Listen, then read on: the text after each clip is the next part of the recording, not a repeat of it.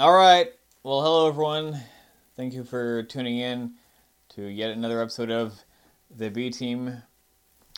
We are here out of necessity. Our commissioned officers have once again abandoned us and left us scrubs to uh, carry. It seems like that's all I do is carry. It doesn't matter Rocket League, this podcast. It doesn't matter. I'm just I'm just always carrying. That's that's just what I was born to do, I guess. But anyway, I got I got Kalen with me. What's up, Kalen? Hey, how's it going? And I got Will. What's up, Will? What is up? So, uh, you guys went to Worlds. Do you guys? I know. I don't know if our listeners are just completely done with 1.0, but do you guys want to talk about that a little bit? I guess.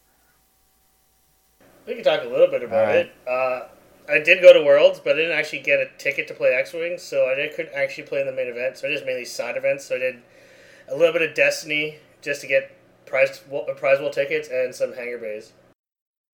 Yeah, I did. Uh, I did get a ticket, so I uh, competed in the uh, the main event. Um, but uh, I mentioned it a little bit on the uh, the previous cast. I I decided to run you know a list just purely for fun.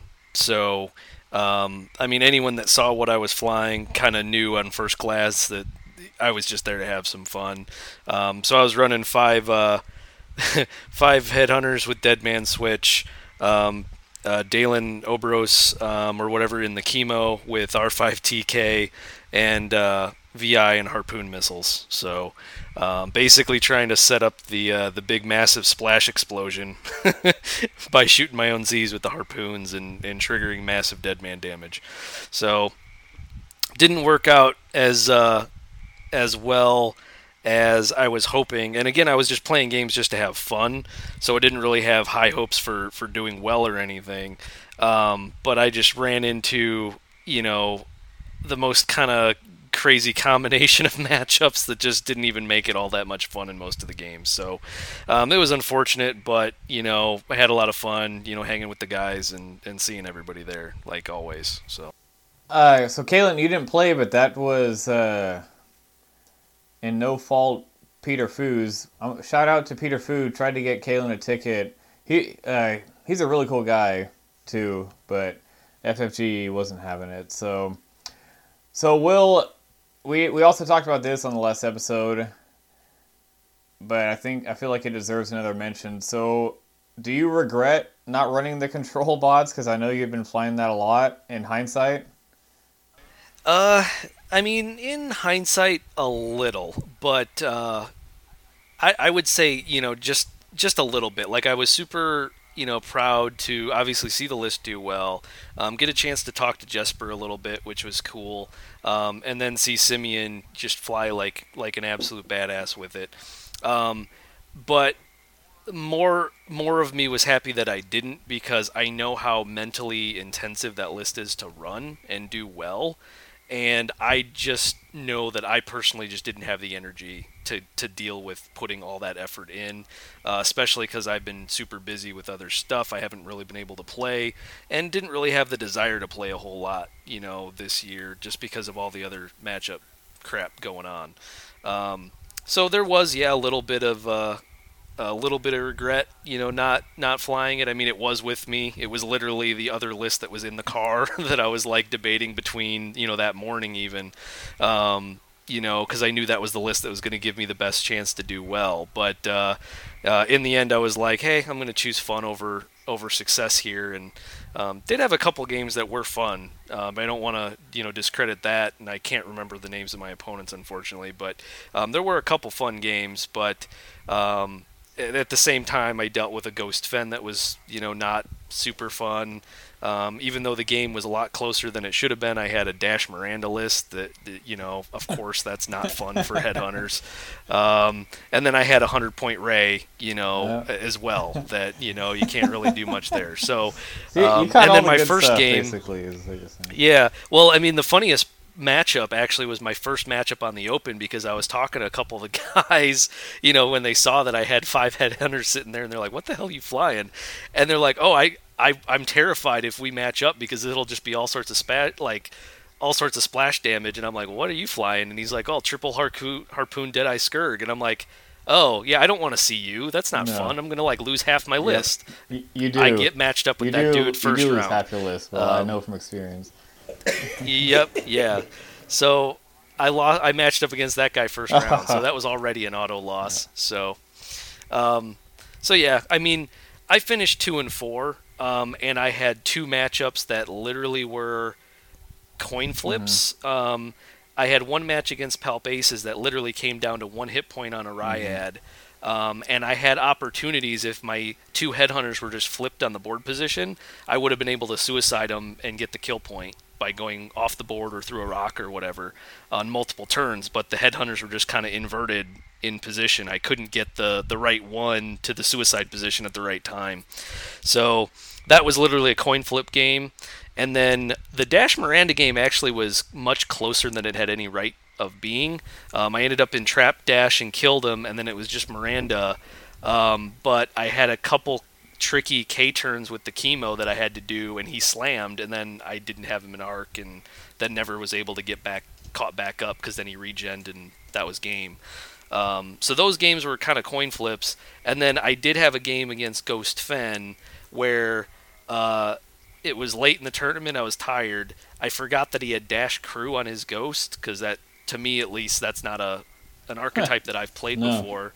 And I saw how he was coming in, and he boosted with coordinate right into the middle of the rocks, and I'm like, well, okay, great. This is going to be a free Ghost next turn because I'll have range one shots with most of my Z's, if not all of them. And then he did the two hard turn right onto the rock, and I'm like, what the hell? Okay. And then he had dash crew, and I was sad. Um, uh, but not only that, but that game I, I whiffed on like three or four of the headhunter shots, like right opening exchange, and I'm like, "Are you kidding me? I need to get these damage down." And then the next round, I it was like another two of them whiffed, and I'm like, "Well, this is crazy. This is like four or five damage on that ghost that I should have that I don't have." And turns out the game ends, and the only thing on the table is a ghost with three hit points left. So, and of course he had the attack shuttle still, but you know the ghost should have been off the table a turn earlier, and that possibly could have been a win. So, I mean, so those are three games that I lost that I had a chance at, at winning. So I mean, it's not like I think the the list is an auto lose in, in most matchups, but there are some that are rougher than others Yeah. for sure. Okay, so let's talk about. Now, I don't know if you guys want to talk about the final or the lead up to it, but I found myself like that was like probably like the first time in like three years where I was like super impressed at like watching someone fly. Uh, Kaylin, rewatching that at all, or So I'll go through actually my day. So actually shout out a few people. I met um, Timo Rabe, uh, then I think U.S. not U.S. Uh, German national winner. He introduced myself. We introduced each other there. We had some good times and a few others in the hangar bays. But I on the day of the finals, I played the hangar bay with actually Will in the same pod. yeah, that was fun. uh, t- to start. Um, and then after that, I pretty much once the cuts started, I found a chair at the streaming area and sat there for the entire time. So I watched through all the games. okay? I was did not move because I knew it was like if I was going to if I would move, I'd lose my Uh-huh. chair. So I, I, I pitched a tent and camped and just wa- watched all the games. Yeah, I uh, Tyler and I were, were kind of kind of sitting on some of the uh, uh, Those the bleachers. chairs that were on the yeah on the on the bleacher spot, Right. and uh, you know there's a bunch of the pictures floating around of Tyler just absolutely thrilled watching some of those games. Um, I was I was definitely like you were Blair. I was super into all of the the la- especially the last four. Uh, uh, games, or at least you know the top four games, you know with Simeon and Nathan, um, and then Yeah. the final for sure. Those were those were absolutely amazing. Mhm. Um, but uh, but yeah, like it was so refreshing to see a final with no turreted ships in it. Um, arcs mattered, flying mattered.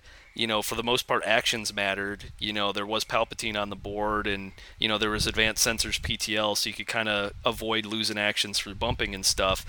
But at the same time, those are big bases with arcs that only have front arcs. So it's, you know, I know just as well as anybody how hard it is to try and keep arc with those things in certain situations. So um, it was just a really, really good job of all four of those, the, the guys in the top four, you know, all day, you know, doing phenomenal job. So Yeah, they were very exciting games to watch. The only time part was um, during the mid game between Nathan and Simon. I was I did actually almost fall asleep when Cornhorn was running. I Yeah. feel like there's not much going on. There's, just, Yeah. there's not much you could have done in that position. Uh-huh. Um, and then the final game, you can you can really tell like it was a good game. But um, the Dutch player playing the Imperial Aces, you could really tell the total the length of the tournament. Like the he, he seemed a little tired.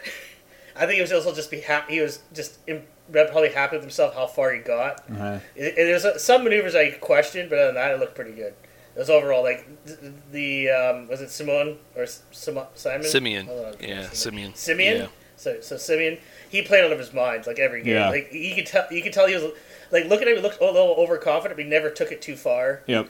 He always knew where to go. He flew. He flew out his mind. No, we were saying in the chat Okay. in our Slack channel, like he definitely had the right demeanor. Like he was into it, but you could tell he like he wasn't taking it like super seriously.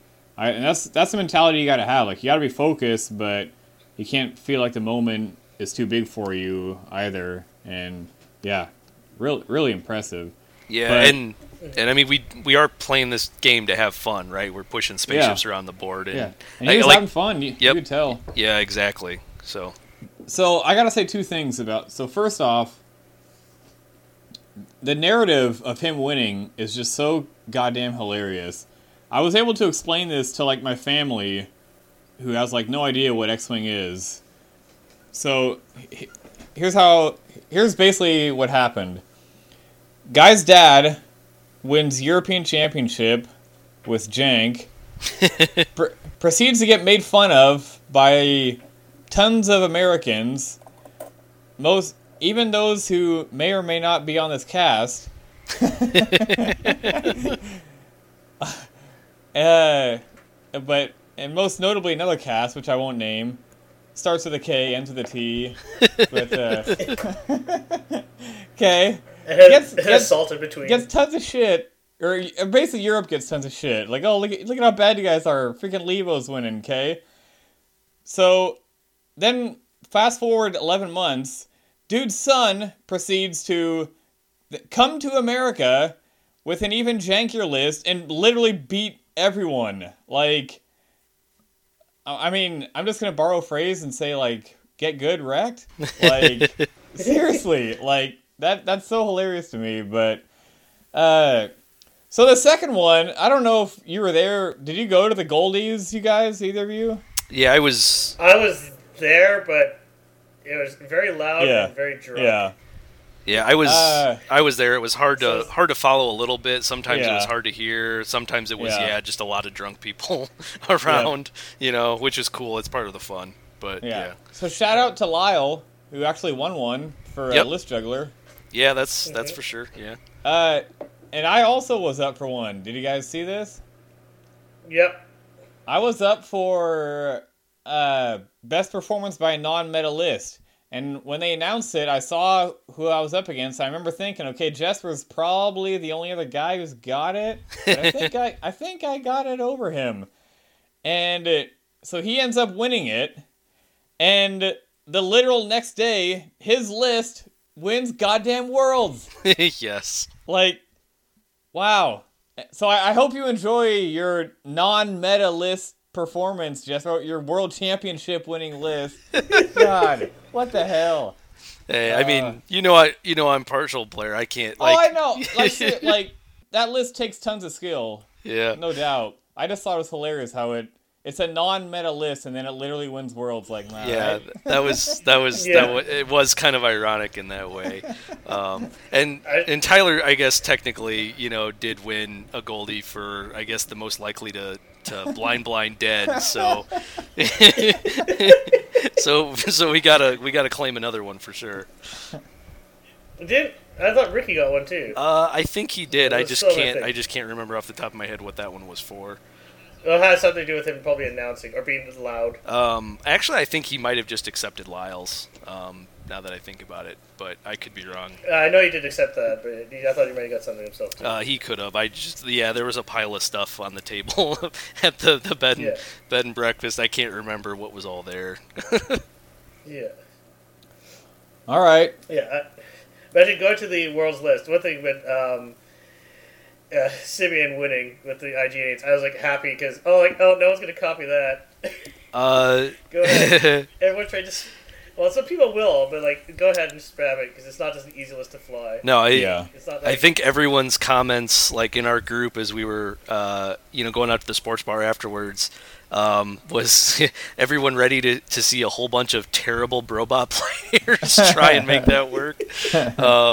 Because uh, I know, you know, just you know how it normally goes. You know, you just see a whole bunch of people being like, "Okay, I'm just going to net deck whatever one worlds," and they're going to try and put that on the table, and it is going to go absolutely horrible for them. They're not going to get any of it. They're going to be like, "What do you mean? I'm only doing max of one damage a turn with one of these things?" and you know, like they're not going to get it at all, and it's going to be hilarious. So, yeah. um, I I mean, mean, did one damn. Where's my five dice harpoon with full mods? What the e- hell? It's exactly. What- bullshit. yeah, what do And you I mean? I don't have a Yeah, turret my- at, for endgame and infinite bombs. No, th- No, what, they're gonna try it. Three dice unmodified attack twice. Yep. They're, they're gonna try it. This is what's gonna happen. They, they probably tried it for two weeks, and then like we're like, "F it, going back to Wookiees." yeah. The uh, um, the best uh, experience that, that I've kind of had, or I guess learning experience with that list, um, is you know you've got the ion bomb on C, and it's one of those weird tools that. Uh, you've always got the threat of it, and you've got the unique ability to kind of advance sensors boost and then drop it before you move, and, and that type of utility. Um, but at the same time, you've got two ships out there with large base. Uh, if you're not careful, you know, when you're trying to plan and execute, you can easily ion yourself, you know, if you drop it in the wrong time. And uh, there's been a couple of times early on, you know, trying to figure out when I can utilize it that I have ion my other ship. Now, one time I did it and I was like, oh crap, I didn't see that. You know, I just misread the matrix a little bit early. The other time I did it intentionally knowing I was going to ion myself because at the same time that meant I was ioning his entire list. So mm-hmm. um, it's one of those utility pieces that if you're not a smart player, you are going to hose yourself trying to use. Same thing with the cargo chutes. Like IGs do not necessarily want to see de- more debris on the field. Mm-hmm. And if mm-hmm. you drop that cargo chute and don't think it through, you're going to end up screwing yourself worse than your opponent when you do it wrong. So um, I think Tyler tried to fly it at a couple store champs just because he uh, he wanted to, to see how it flew and you know that type of thing. And I think the first comments that he made was, "You're not playing any X-wing that I've ever played before because you're not playing to necessarily do damage. You're playing to control." And he's like, he tried to set up the cargo chutes. He says, I think he his thought was too much, and then he would kind of hose himself because he would put himself in a bad position with it later, um, which is Yeah. definitely a, a learning curve that you kind of have to go through. So, um, yeah, a whole bunch of people have probably tried it out, but it is not one of those things that you're going to see spammed and sitting at top tables a whole lot in the store champ season and, and all that coming up because it takes a special brain to fly that thing, and you have to be really, really good with IGs to begin with to even have a fighting chance with it. To be honest, I remember Tyler said. I think the first thing he said to me was just like, "If you make one mistake, like yep, that's that's it." Yep, yeah. If you get caught like in arc at range two, it's like forget about it. So, Yeah. Oh, the, the robots is fault Yep. part. Yeah. yeah, And and that's super hard to do. So E- exactly. It's like it's lots of self bumping, it's lots of self castling, um, but it's not the like NPE versions of bumping and castling. It's like extremely strategic. Like you're trying to like slow play, uh, or at least slow roll with big bases, which is hard. Um, But at the same time, keep your arcs pointed in very strategically key areas, um, and then the uh, one of the more subtle, tricky aspects of it is once you do have something ioned, if it's a small base ship and it's like got a ways before you can like walk it off the board, uh, it's very challenging to keep range enough to keep the ion pressure on for Yeah. turn after turn because with a 'Cause it- large base, you catch up to it too quickly. Yep. So um, there is an awful lot of nuance to doing all of that correctly in order to keep that ion pressure in in ways that you need to keep it on. Um, Miranda and Nym, for example, are perfect ex- you know perfect examples of ships that yes, the ions are there to control the bombs and to control where they go, and they're low agility ships.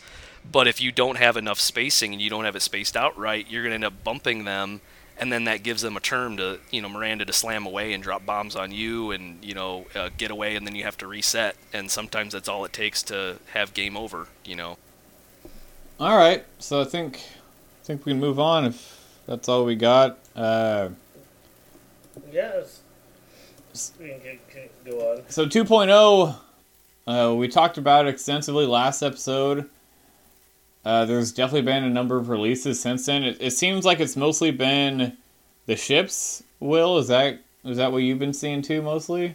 yeah I think when they did the uh, um, what do they call it the conversion kits um, Uh-huh. or whatever whatever they did those Yeah. unboxing kind of Yeah. teases and stuff last week uh, it looked like they were pretty much just kind of doing pilots and uh, Mhm. a couple upgrades here and there like they Uh-huh. showed what I think the new version of the bomblet generator does and some of the other bombs and stuff but I think for the most part it's been the pilots and the, the dials of the ships and stuff Okay, so God, I don't know if we want to go through all of them. Um, um There's a lot. there was a lot of stuff from that all right, so um, g- go ahead and throw a ship out there, and we'll go ahead and talk about it. well Actually, I'll start off. Yep, So, go for it. Xanadu Five, super Yeah. sad. the, they get the barrel roll. I honestly don't care. I'd rather have the PS2. So uh, the Binary Pirates still PS1. They dropped the Bandit down to PS1 as- well, which I mean, it probably should be PS1, but it really hurts the Rebel synergy that I had uh, really been relying on for the last year or so, especially with the tracers. So Well, I I think you're going to be able to look and see, you know, um, I can't remember. They did spoil like the Blue Squadron escort for like an X-wing, and um, the uh, I don't think it's the Gold Squad's the lowest initiative, right? It's the Gray Squad that's the lowest initiative yeah, Y-wing. the Gray Squad's P- PS2. Yeah, so Or so you initiative. yeah, two. so you got those at initiative two. You're probably going to have your Tala equivalent, or is it Tala, or wh- which is the PS3 or four headhunter It's- on the Rebel side? it's? PS in 1.0. It's PS4 Tala. The the Tala, you'll probably have that equivalent. It's just a matter of what did they price it. You know, like do you only pay one more point, or is it two more points, or what is the the price jump that you have to go up Yeah. to the the to Well, I- I the hope it's- the same. I hope it's PS2, obviously, for an extra. Yep. Yeah, like a point or two two. points. Yeah. Yep. Because yeah. that, I really hope, I really, really hope, but because yeah, that, I guess three would be fine too, but two, I mean, having everyone at the same PS is God, just so huge. Yeah, and I think that was one of the points that uh, both Frank and Alex at various times have mentioned, either just in discussions with people or some of the videos online. Um, the reason that they made the choice, or one of the big ones, to go from an, you know a nine-point pilot skill scale to a six-point initiative scale, is that compresses a lot of pilots into those same pilot skill brackets or initiative brackets, so you can have that better squad synergy now. The only trick to it is that, at least in my experience, how I usually used VI and adaptability, and I know this is counter to everyone else in the meta just trying to go as high as they could with PS10 and 11 and stuff, but I usually used VI and adaptability to have that flexibility and get pilots at the same pilot skill. So when I ran like triple defenders, um, and this is just mostly for fun. I haven't run it at a tournament, but I did, you know, Maarek, uh, Vessery, and Ryad, and I was using Adapt and VI on, you know, Ryad and Vessery to get everyone at PS7 just so they're all the same. Um, you know, just so you could kind of use that same PS utility and, and stuff. So, um, not having access to any of those initiative uh, changes is for the health of the game in the big scheme it's very good obviously but i'm hoping that they also thought about ways you maybe there's different upgrades or something that can allow you to shift a shift an initiative up or down if you need to at the lower level not at the high level to give that flexibility in list building um, but we'll also probably have an abundance of pilots i'm hoping at some of those similar initiative values for that purpose Uh, so was SCS already spoiled, or was that something they were that we just FCS has now been spoiled. Uh, is is this new? Will Uh, I think they at least talked about it on one Okay. of the videos early on, but I don't think we've seen the card. Maybe we have seen the card now. Wait, yeah, it's Um, been spoiled. Yep. So now it says while you perform an attack, if you have a lock on the defender, you may reroll one attack die. If you do, you cannot spend your target lock this attack. So Yeah. that's a pretty big nerf, I'd have to say. It, it definitely is, but I think it's uh, one. It's it's a nice thematic change, um, and two, I I think it's it's a it's a warranted one. Um, one of the main things I think, if you look back at kind of the history of 1.0, this is one of those cards that when it initially came out in Wave Three, um, I looked at it and I kind of had to read it twice. I remember specifically it was like one of those first cards I had to read twice. Like, wait, I couldn't have read that right the first time because it essentially just gives you a free action without any penalty whatsoever for taking it, right?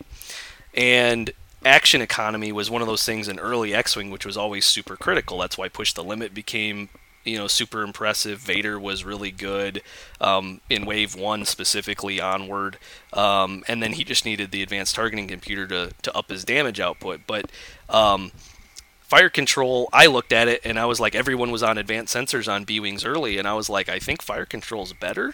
But I understand because advanced sensors allows you to avoid blocking and get the 2Ks in and stuff like that.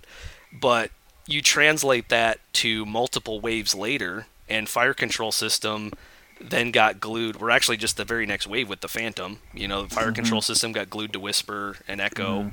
Um, and then fire control system gets glued to so many things later on, you know, to give you that perfect action economy. So then after that first attack, you're rolling with perfect mods on the same shot every time, right? So um, it was Provided definitely you're getting a shot. yeah, So- exactly, yeah.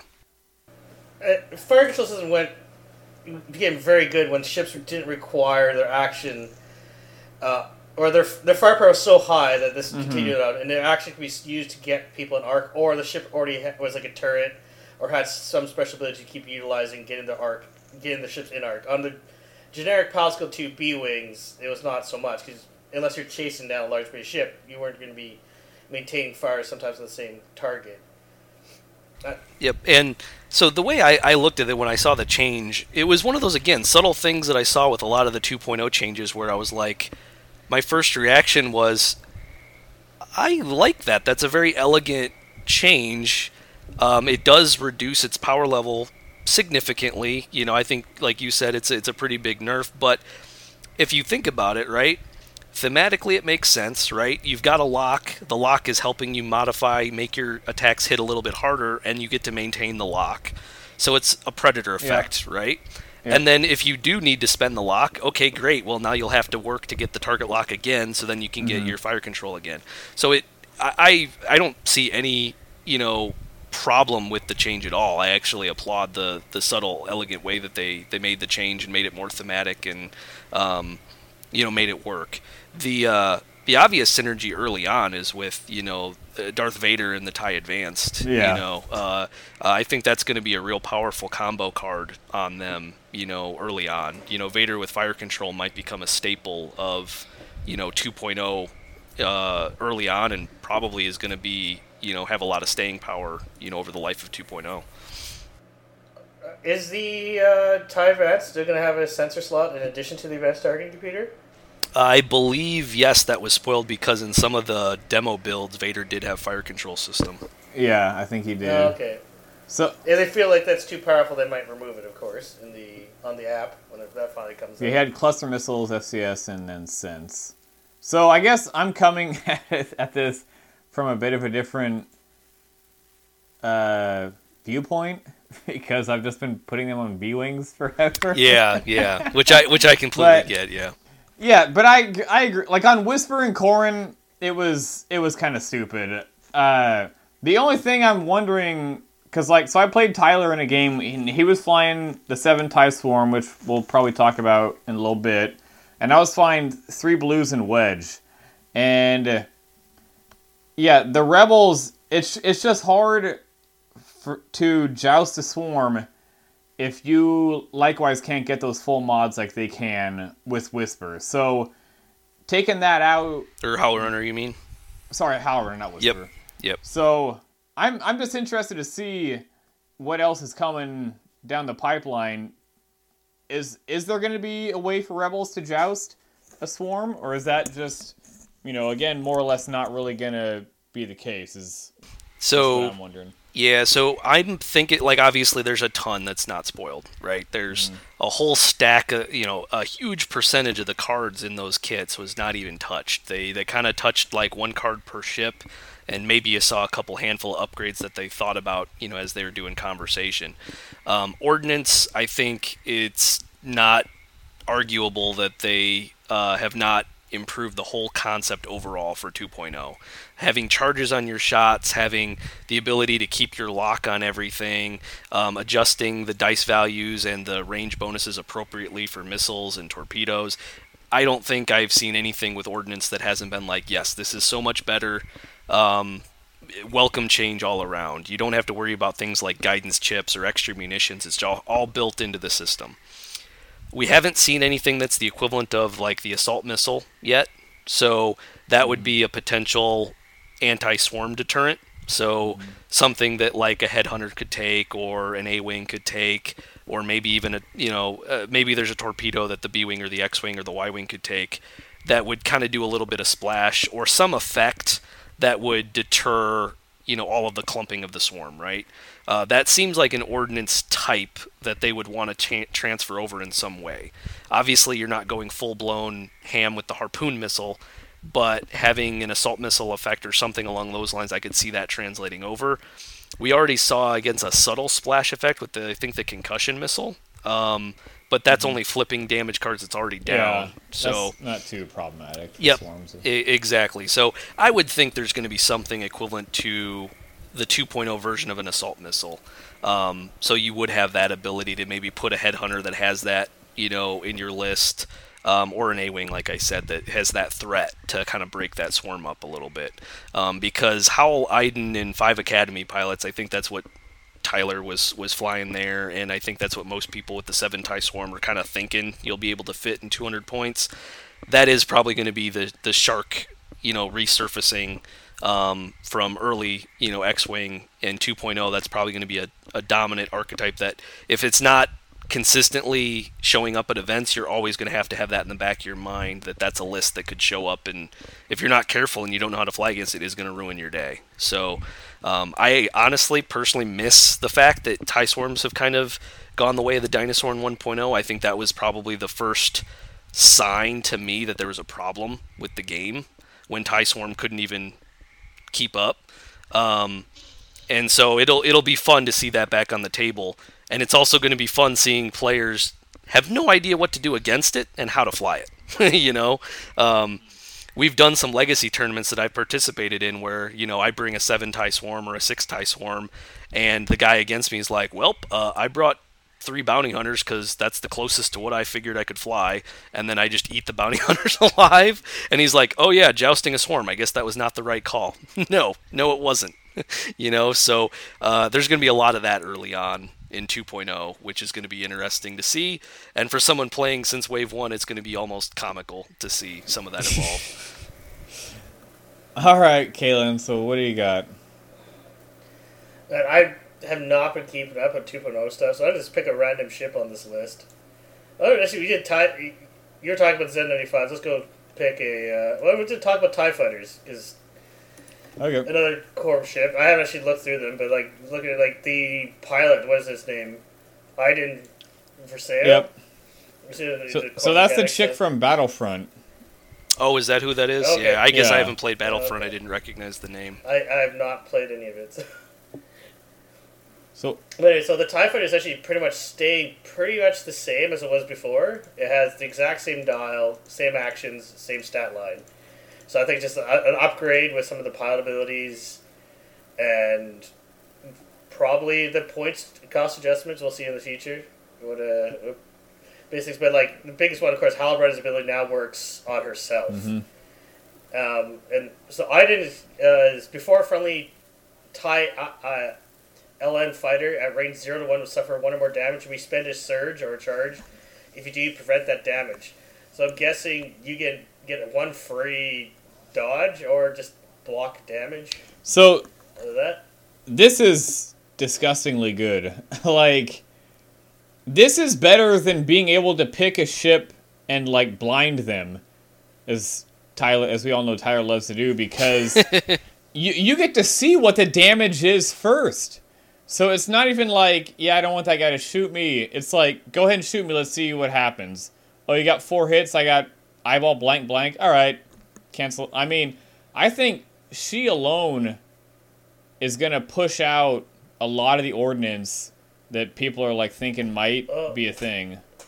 I was say except it's one or more damage. That's silly. Yeah, I It's it's all the damage. Yep. I I would honestly like the way I was looking at it. I think she's initiative five, right? Same as Initiative Howl four. Runner. Uh, oh, she's, She's initiative four. four. I'm wondering if her cost is going to be. Uh, well, one, I think Howlrunner's equivalent cost is going to go up because she now affects herself. Um, so she's got a buff. Um, I think Iden's cost and Howlrunner's cost together are probably going to push out the ability to run seven ties. That's what I'm thinking. I think you might be Um, able to get it. It's going to be you're basically going to be right at 200 cuz I'm putting Hal right at like 40, you will. Okay, so that's like a two point equivalent upgrade from Uh, That's a, 1.0. that's a 4 point upgrade. I Isn't w- she I would 18 base? 40. She's 18 base, so 36. Oh, okay, yeah. Okay. Two plus for her base So- cost. Yeah. I, I'm basing that off her. She gets her ability. Plus, you know, if we're kind of going back to pseudo one one wave one through three, you know, Hal was worth more than 18 in wave one through three, right? She was people would have paid 19 or 20 for her back then. After wave three, she probably her cost probably went down, but I'm I'm putting her pegging her right at 40. But Iden is like like a black squad with draw their fire was actually like pretty good back in the day. Like that's what Dallas had in his 2014 Worlds list. He had uh, four academies, two draw their fire blacks, and Hal with Hole. And he said the blacks were just like money, just keeping those crits off of Hal. And that's so that was that's a 30 point equivalent. So, And it- yeah, I, I mean, I definitely agree. I, I I would not be surprised if, from a point standpoint, like I said, the Iden Howl Runner combo limits you to a six tie swarm. You know, Yeah. um, the uh, other thing that I, I kind of looked at, and maybe this is a subtle kind of meta way of keeping the ordnance kind of in check, is because it's like, okay, well, if I see an Iden swarm, well, I mean, I'm going to shoot Yeah. one, and it's not going to do anything. You know, kind of. Yep. It's like you got to kill Iden somehow before, you know, you kill Howlrunner. So it's kind of like that becomes the Imperial Bigs. you know, you got to Yep. kill Iden first, so then you can get at Howlrunner, and then in the meantime, Howlrunner's active for that full round Well, of shooting. You don't know? necessarily have to kill Iden, but she's gonna pop her ability. So you can shoot everything at Hal, but Yeah. one Yeah. way or the other. Yeah. Well, yeah. regardless of where you shoot, Iden can use her, use her ability on herself. Yep. So yeah, you probably still just go for Hal. I mean, it really doesn't matter who you shoot. Yeah, you just got to get the charge. That's why off, it's so yeah. good. It's ridiculous. Yeah, it, it So- is it is very very good, and uh, um, I think I, I think if if you listen to the devs and, and I, if we do put some trust into them, it, it will be hopefully costed appropriately. If it is Mhm. right out of the gate costed a little bit too low, they'll probably jack the price up on Iden pretty quickly and uh, limit it so that you are again limited to like a six tie swarm. So. Um, I think that would probably keep it a little bit in check if you've got to lose that one extra Tie Fighter. Um, it would help out. It's still going to be super strong. I think you'll still people still see a lot of people go for the Iden Howl Runner combo and just go with six ties um, because of how powerful that ability is. And I think that alone should tell you that Iden should be costed, you know, at a level that means that you are limited to just six ties with that combo. hmm But we will we will see. We will see. We have not seen everything. I mean, hell, we saw the defender get spoiled, and I think everyone Oh, collectively man. collectively shit themselves. Ryan Um, Fleming is like already like vehemently complaining about. He's like, people don't realize how bad it is. like Um, we don't even know what the cost is yet, man. Like Yeah, th- I mean that is true. I'm I'm under the impression that there's no way that there's uh, going to be more than three defenders on a board at any time, and I think that all of those ace defender pilots are going to be extremely costly. It's going to be um, almost kind of back to the price structure we saw when Wave 4 hit and the defender was just kind of overcosted outside of the market. Like you couldn't pay those points unless you um, uh, kind of did what Tyler did and really just go ham with uh, Vessery. Um, and banking on the uh, the target locks from uh, the shuttle and, and whatnot to get those, uh, you know, pretty much guaranteed four hits every time um, with the white K turn. But uh, even even he admitted that uh, while he was running it, it's like, man, he feels weird paying you know this many points for six hit points with no evade token and, and, and all that. But um, man, did it do work and was it nasty? So um, with that, I guess it's a good transition. So the change to the heavy laser cannon, um, I think that's a that's an interesting change uh, that they made it so it's bullseye arc only. Um, so you really have to set up those shots now to get the the max benefit. Um, I'm also assuming that that's going to come with a, a, price decrease. So if it's in 2.0 pricing, it would be 14. I would assume that it's going to be less than that, probably 10, maybe. Uh, yeah. maybe maybe less. It could be even less. Um, it could be even less. That bullseye arc is really small, but I guess it's the bullseye arc increases in size based off your ship base, right? So like those medium base, large base ships with cannon slots uh, could have a wider good, bullseye. Good call, maybe. Uh, I guess I, I haven't I haven't seen how that would translate onto the, the cardboard yet. Um, at yeah. least looked closely. Um, but uh, it the HLC by nature it's a two, range two to three cannon, right? So the bullseye arc for like a ship like Soontir, I think that his ability now triggering off the bullseye, getting your focus is going to be awesome because you want him kind of arc dodging up in close of stuff up close in range one, it's fairly easy to get your, your bullseye on things. If you have to line up your HLC shots range two and three, that's pretty difficult, you know, depending on the yeah, ship. It's very difficult. So I don't really know if you're going to see the HLC see a lot of play. Um, and it might take us a little bit, you know, the expert pilots to get our head wrapped around how to really paint those targets and get that pointed on stuff. Um, I could definitely see early on, maybe you'd see like a couple uh, gunboats with HLC, like where you kind of fly them in like a two or a three ship kind of pack to see if you can kind of paint and cross those bullseyes to try and get those shots off, or at least get one HLC with two covering its back. Um, but again, it depends on cost. You know, like uh, yeah, it all depends on the cost of it. Because like if you look, if it gets cheap enough, it could be now one of those things. Like I remember flying uh, advanced sensor heavy laser cannon B wings if that comes to an actual decent point cost, like let's say an HLC's equivalent cost of right now in 1.0, that's three points because of its bullseye. It's being a bullseye arc. Like you can actually take them on M3As and B wings and not feel like you're investing your entire force into that cannon. Yeah, and uh, interesting uh, choices for your opponent too, flying against it, right? Like you, you want to get the big gun off the table to eliminate the threat, but evaluating how much of a threat is it, right? Because it can only affect you in that limited zone straight ahead from that ship. So arc dodging the big cannon, you know, could be somewhat trivial on approach. So, um, yeah, it'll be it'll be very interesting to see how that evolves and how the pricing of it fares. Because uh, uh, seven points when when I saw that wave two, I remember I'm like, holy crap, that's a lot. But I think it's worth it because that's basically you know a four dice gun. You know every time you're shooting, you know at, at range, eliminating range bonuses. So um, and obviously every uh, you know everyone collectively agreed because it was kind of a staple uh, card that yeah. saw lots of play from wave two onwards. So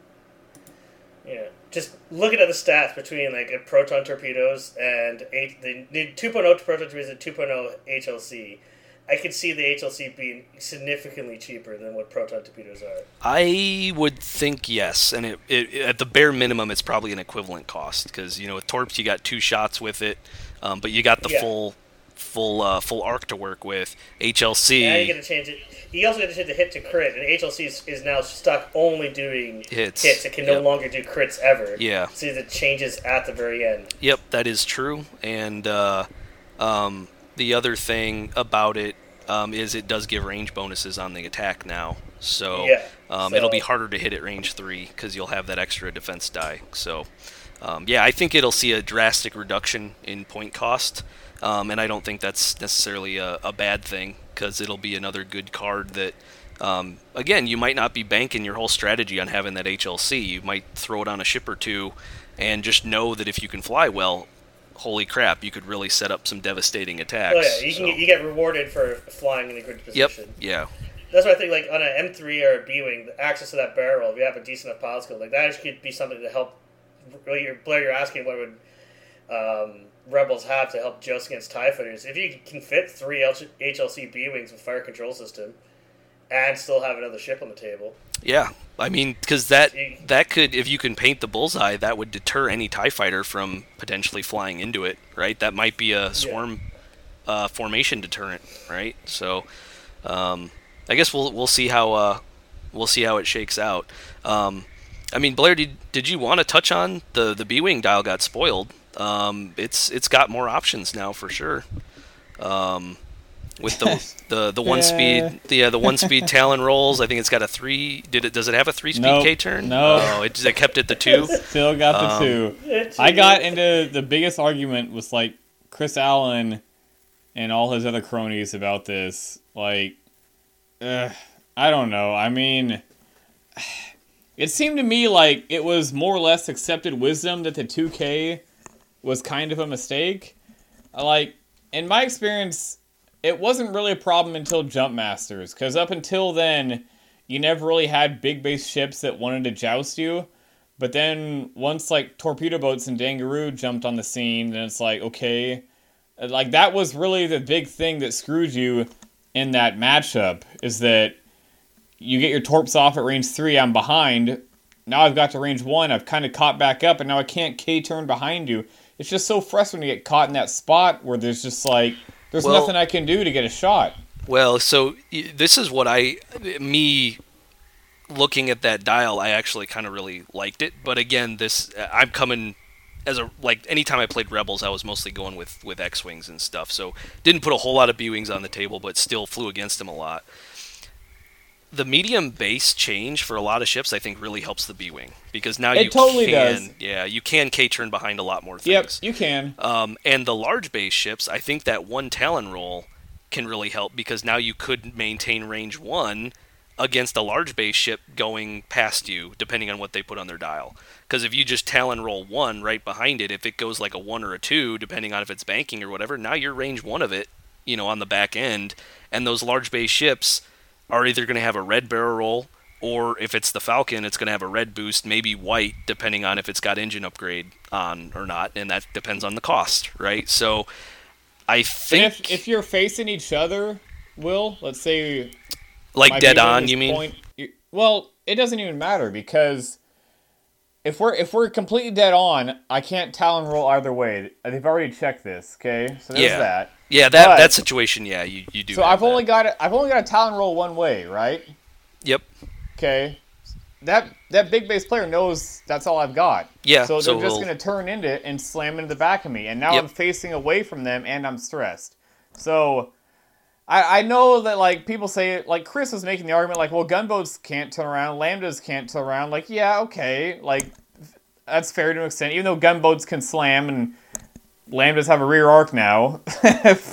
I so I don't know. I I know So- it's gonna get point costed into it at some point if not immediately but it's it's just super frustrating when it's like I know you know I can't turn around I know I can't turn around like that was just that was so frustrating. Yeah, but I mean, I guess it depends on what the rest of your list is, right? Like you can kind of set it up so that the B wing covers this escape route, and yeah, maybe he might turn in there, Yep. and then the rest of your list is painting it like, hey, collide into the B wing, and I got got your range one with everybody else. Yep. Um, the other interesting thing, the advanced sensors B wing with that one Talon roll might be super slick now. Um, Yep. Where shifting that base and then doing the one Talon, like even back in on itself, kind of giving it almost like a pseudo 1K. like that could be could be kind of Yep. cool. Yeah. So, or a, U- a Ewing stall turn. yeah, e- exactly. That that could be really kind of slick. So, um, thematically, I I really like it. A lot of these things that I really like are just more thematic things, just knowing the, like lore wise. The B wing is kind of like that slowish, sluggish, but in that close range with the nimble kind of gyro cockpit, can kind of Yeah. get into interesting It, orientations. it totally makes sense thematically. I just felt like Yeah, from a gameplay standpoint, Yeah. it felt it kind of felt like it, it was kind of a mistake. They also got another s- slight buff though, in that they've got the focus to bar- red barrel linked action. Oh yeah, So- that that is really cool. Yeah, um, that's I think that's fairly unique too. I don't think I see many, or at least not that I can remember off the top of my head that had a whole lot of, you know, focus into uh, some type of reposition. I know the Fang Fighter has it. The Interceptor can do it with anything.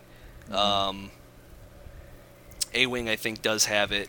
Uh, The X wings with closed wings. Yes, the X wings, yeah, focus to boost, but they got to reduce their gun to do it.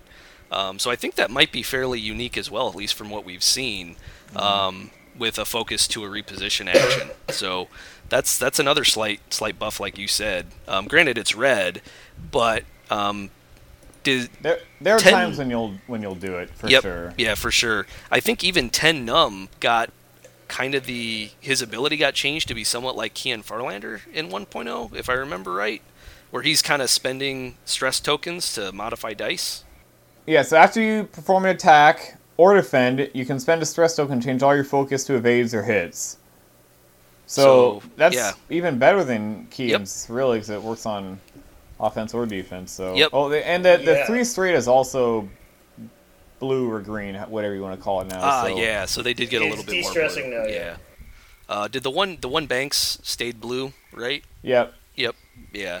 So I I kind of liked it, but again, I I, ne- I wasn't necessarily like a, a huge you know kind of B wing pilot by any means. So uh, a lot of my take on some of these changes are more from a.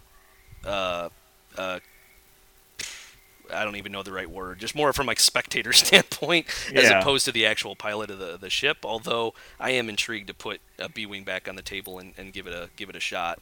Um, the uh, one of the list archetypes that I actually really want to try out in 2.0 is uh, just you know the old SNES controller, you know the the, the ABXY. Um, you know, put one of each in a list and just build them, you know, Yep. to the best of your ability, and just see how how flexible you can make a list having that you know full full Yeah. toolbox. So All right. What else we got here? Um, I want to bring up just the attack shuttle. We did. There's not much change. I was more also to bring this. I just was scrolling down for episode of the B wing on this document, and it has Ezra Bridger. He has a new picture, and he has a space whale in the background. that makes me angry. why does that make you angry? Are you like an an Ezra fan or something, or No, I hate. I think Ezra's a piece of shit. Okay. Just from the from the cartoon, but like, uh, if anyone, who, if you have actually watched Rebels, the very final episode was actually pretty good. They, they portrayed Thrawn very, very well. It was great. well, don't And then- don't spoil it for me yet. I'm still waiting for season four on Blu-ray. Okay, well, there was there's a scene, and it gets ruined because of space whales. oh, okay, yeah. Ugh.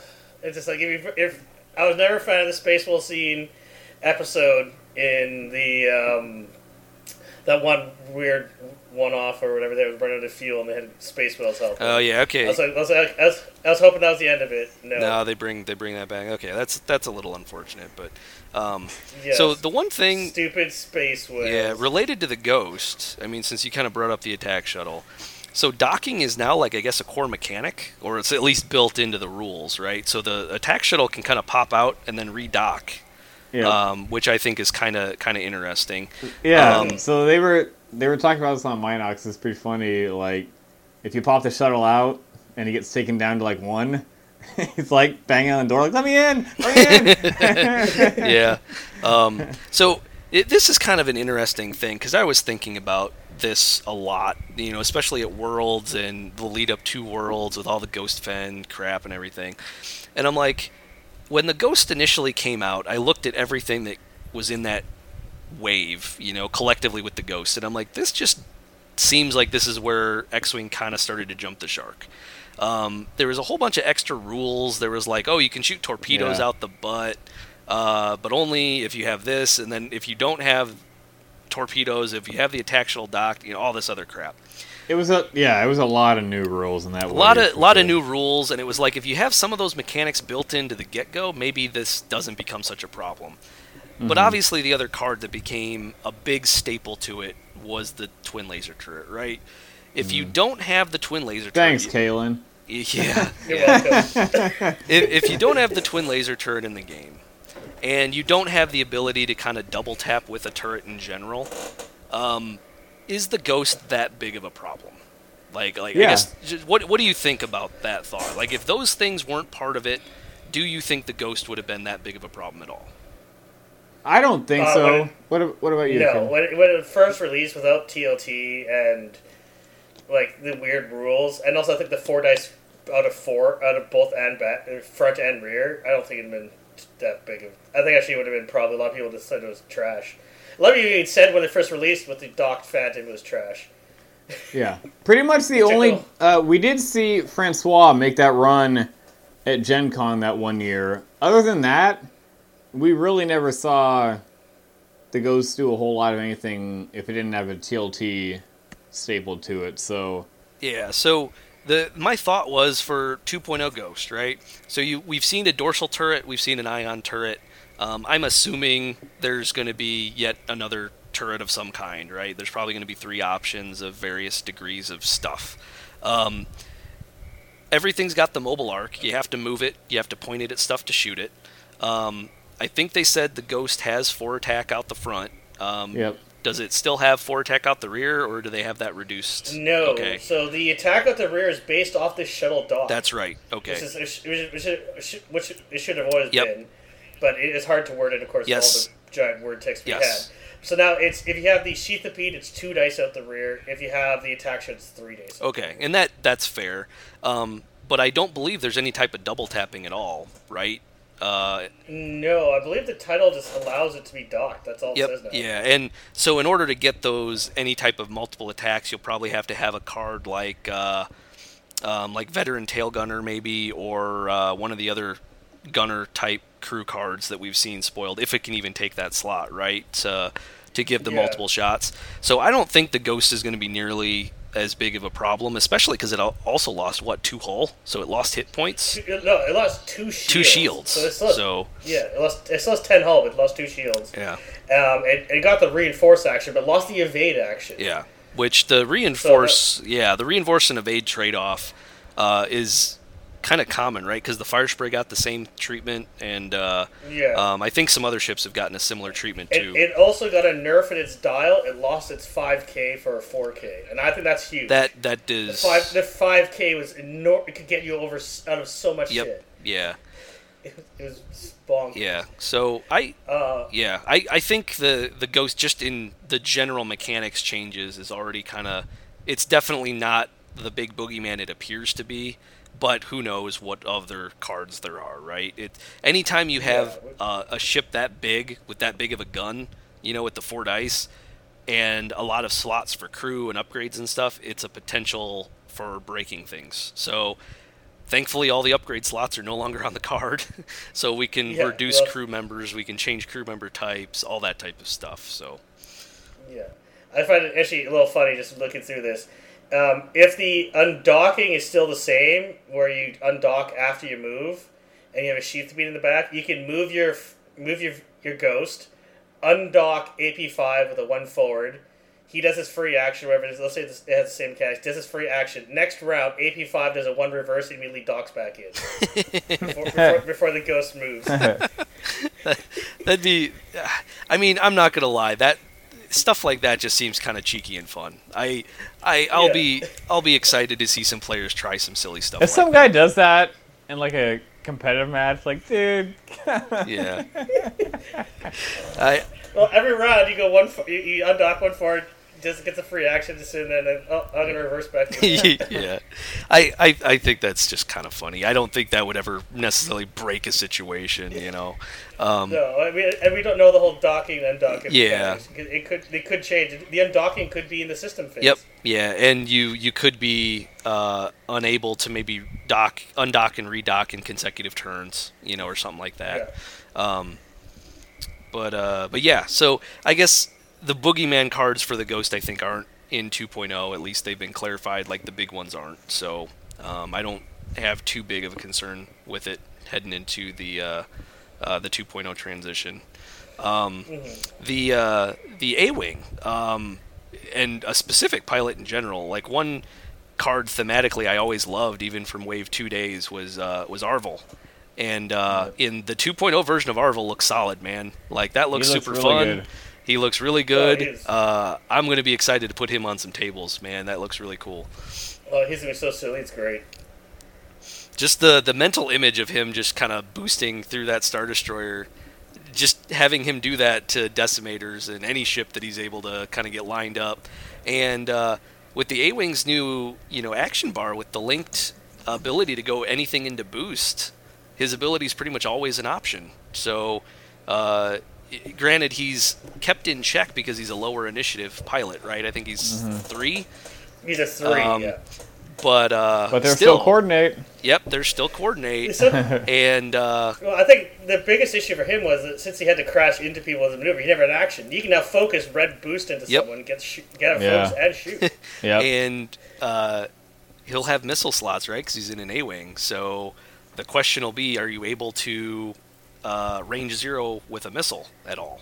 You know, are there any missiles that you know maybe they've all got that baked in where it's always range one to something, right? For uh, let's see, I think cluster missiles are those range one to two still? Yep.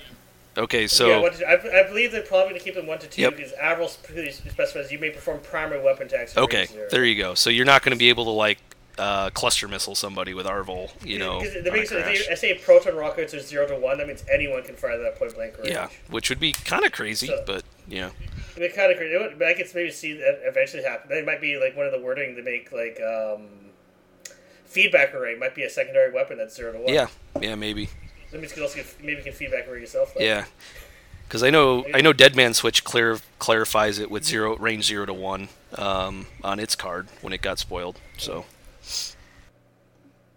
I like that they brought out range zero as a thing, as a term, because it clears up a lot of things. They don't have to specify that you're in range one of yourself and see another ship. They can just say, uh, friendly ships at range one, so you know it's not yourself, because range zero is yourself. yeah, yeah, that things touching. that definitely helps. Um, just from a cleanliness of mechanics and everything standpoint, that's that's really useful. Um, let's see. I'm just kind of scrolling through some of these cards. I've seen most of them. I'm just trying to get to some of the stuff that I remember uh, from some of the reveals. Um, so, I guess one we should probably talk about is Luke, Luke Skywalker crew. oh, is that one that was kind of spoiled through translation?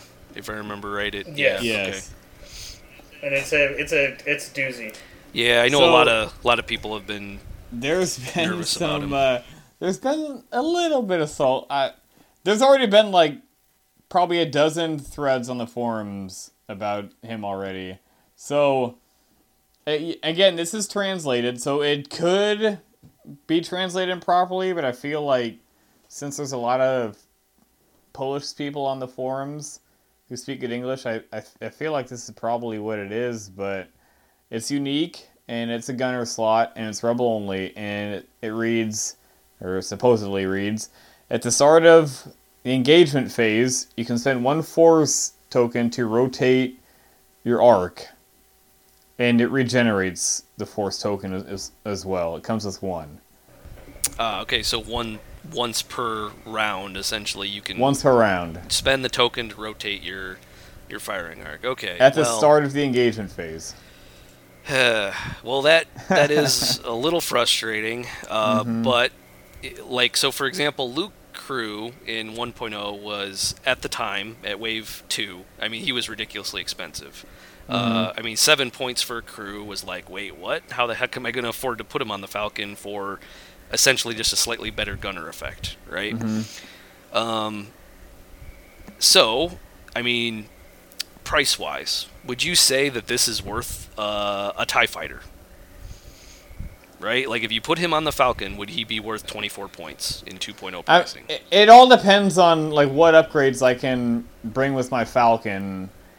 But I mean, it is so good because everyone's saying like, okay, so first off, it, it's just really strange that they would make this card. It seems like so counterintuitive to what all they had been saying. They'd come out and said, "Yeah, we know, we know, we know turrets were kind of dumb. You know, that wasn't us that made that. Uh, so no more turrets. Everything has an arc."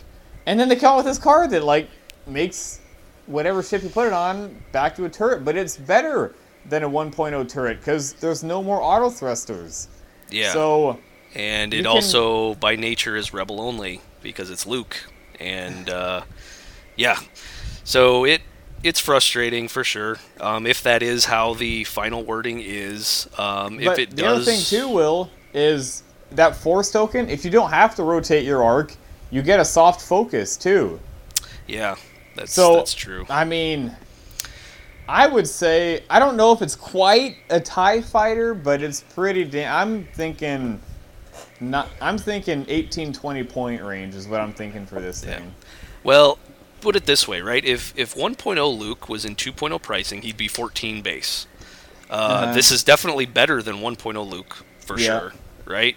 Uh, especially with the mechanic changes. So he's going to be, I'd say he's minimum 16 to 18 points. Mm-hmm. I'm thinking they may might start him as like, hey, he's the equivalent of a Tie Fighter, 24 Yeah. points. Yeah. And if he's 24 points, I think I'm okay with it. I mean, that's a Yeah. huge investment, right? Yep, it Yeah, we, don't, we don't know what the cost of the Falcon is yet, and also, like it's been it was rumored. I'm not sure that of course this is nothing. Just what I heard at Worlds talking to a few people that engine upgrade, the upgrade again from your uh, red boost to white boost is 12 points, equivalent in 2.0. Well, So, I yeah, think it was also said. I thought they said large base ships couldn't equip engine upgrade.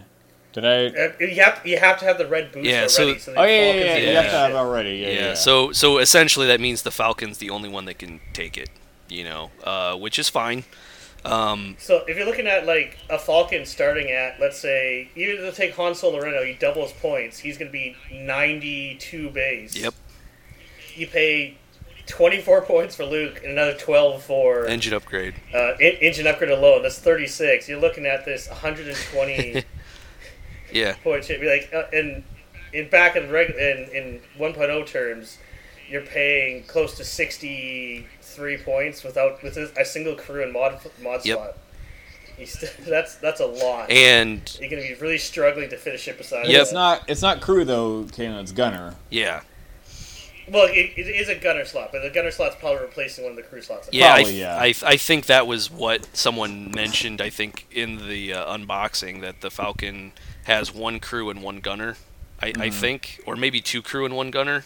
But yeah, there's still crew available plus the gunner that Luke would take up. So um, the uh, it, it definitely is an interesting card. Uh, but with the points, again, if you start with it 24 points, that might be a good place to start. If maybe they started at 18 or 20, maybe they then up it. You know, if it becomes a Yeah. problematic card. Yeah, And they can some always up it. Yeah, at some That's- point you're going to get to a point where you're like, really? Am I going to put 30 points into Luke? you know, like eh, Yeah. they'll they'll find a spot. I, I have at least some faith that they'll find a spot where it doesn't become this meta warping thing. So. Uh-huh. Yeah. Everyone has a price. Yep, exact, exactly. Yeah. But I definitely It's just- agree at at the heart of the card, it's a little bit unusual that they do a lot of things to make arcs matter, and then they give a card that basically turns your Falcon into easy mode, right? Yep. So um, that's problematic. Now, I guess we haven't seen the official wording on all the Force rules yet, right? Maybe there's something that because it costs a Force point to use maybe there's something around it, especially with how it regens or something. I don't know. I, I doubt it, but maybe there's some saving grace there as well. So that's, I guess, to be seen in the official rule book whenever that drops. So Yeah. Like another thing with Luke, and people were talking about, of course, putting him on Dash. Now he has a four dice primary. Uh, the four dice primary on Dash, uh, do you think the the YT twenty four hundred even have a gunner slot? Well, that's a very good question. Uh, I think no, to be honest. Uh, I think the 2400 will probably have one crew, um, or uh, it'll. So here's the thing: if you put a gunner in 1.0 on dash, you couldn't have the cannon, right? So it would basically be limp dash, you know, with with a Mhm. gunner with a two dice gun.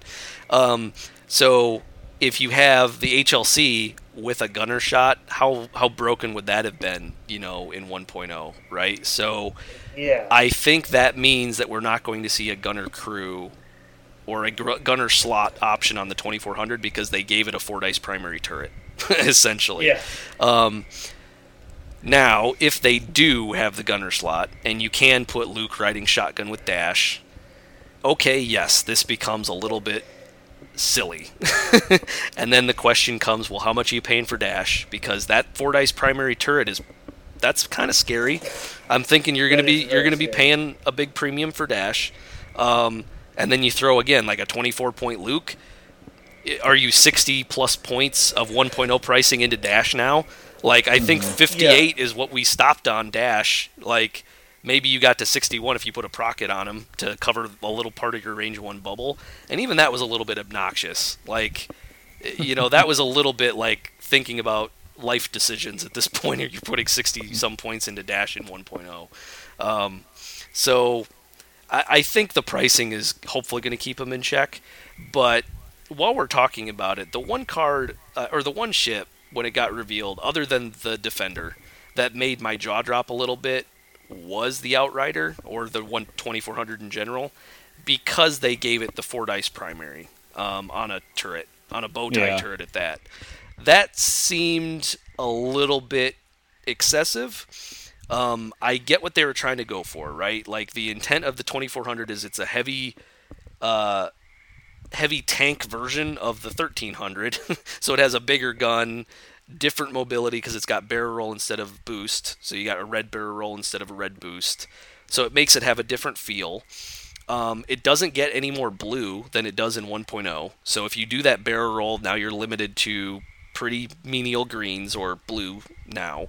Um, Dash's ability doesn't work off of his barrel rolls, so it only works when he's moving. So it only mer- works off of his, you know, dialed mover movement. Um, if you fail your barrel roll trying to, you know, barrel roll off of a rock, you fail your action, right? Because that's the core part of the mechanics now.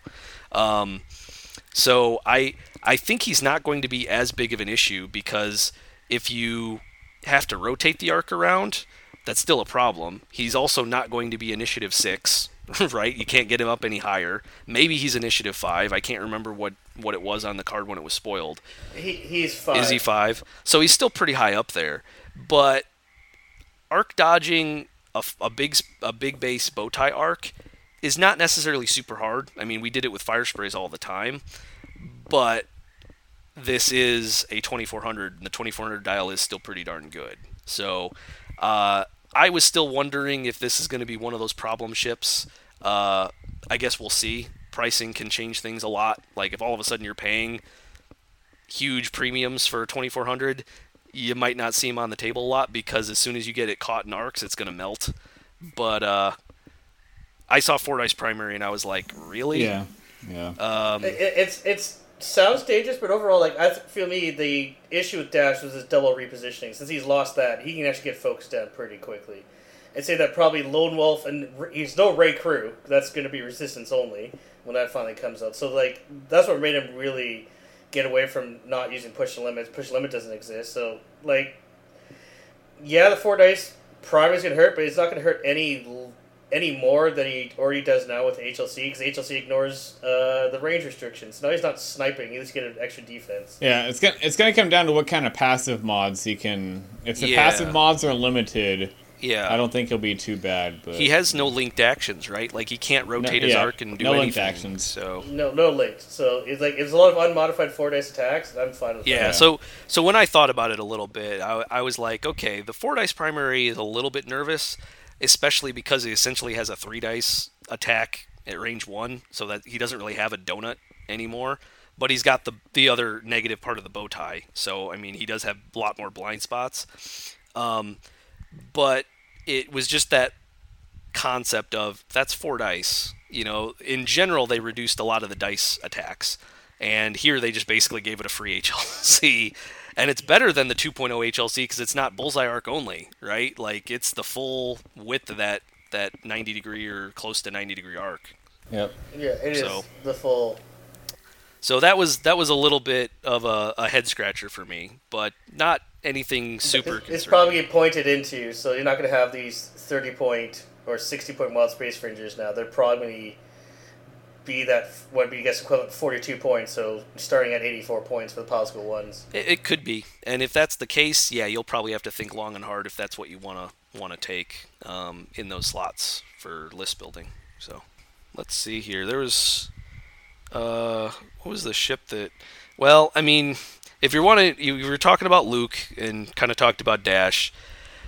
Let's hit some of the, the questionable cards for the Empire here. At least for me, that were a little bit of head scratchers that make me wonder how broken they're going to potentially be.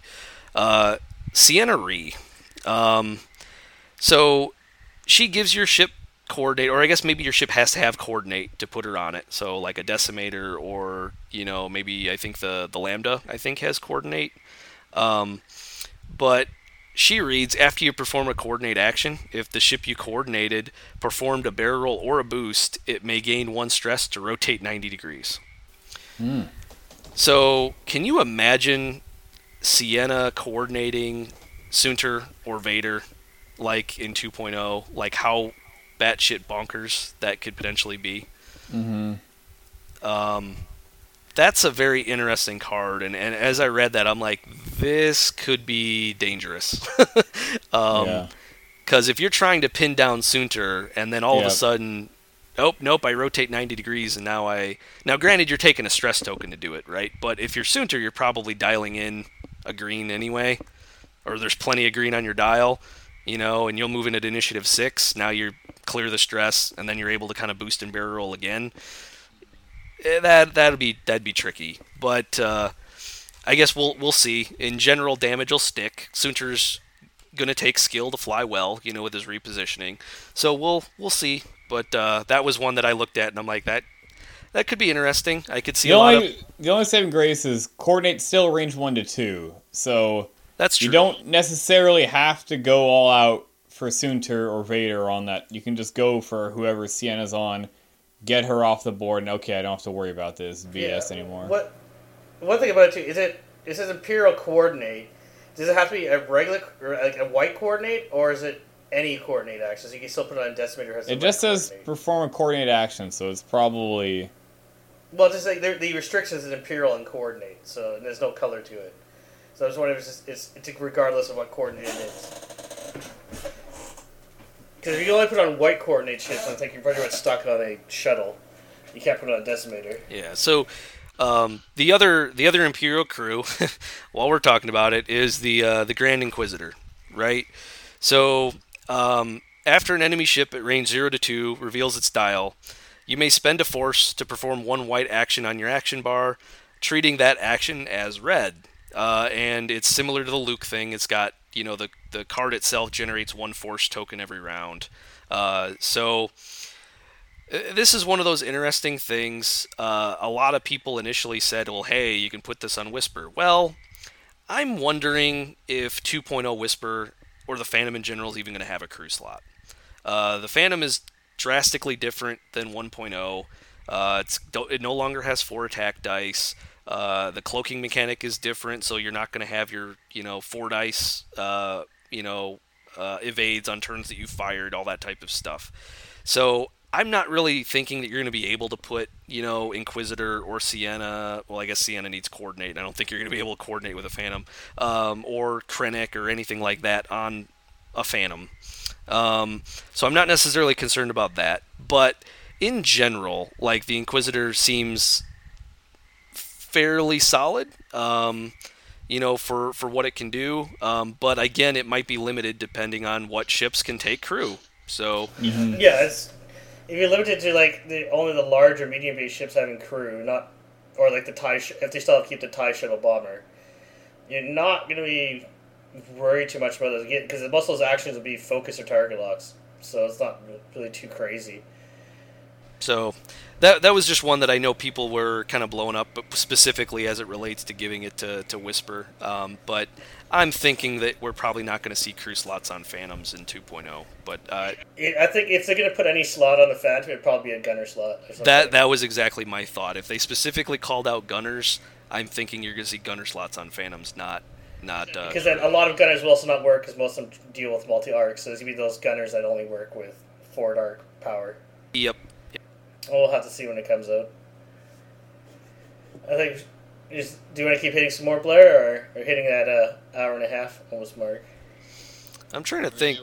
Yeah, there was like one other ship that I I'm just trying to scroll through real quick to see if uh see if I can jog my memory about what it what it was. Should we talk about Palp? Uh, I was gonna say, should we talk about the jump master and how far it's fallen? yeah, that, oh, that, how the that mighty could have be one. fallen. All right. Uh, we could keep it on the career. I'll say like Sabine even changed too. I like I like. Yeah, Sabine looks really fun. I can't believe I'm saying that, but Uh, like so, Sabine reads: um, Set up, place one ion, one jam, one stress, and one tractor token on this card. After a ship effect suffers the effects of a friendly bomb, you may remove one ion, jam, stress, or tractor token from this card. If you do, that ship gains the matching token. I I think it's very interesting because you can make any bomb like do anything. I think the funny one is the uh, tractor token. So you can, if someone hits, let's say cluster mines exist, he hits one cluster mine, you tractor it into another cluster mine.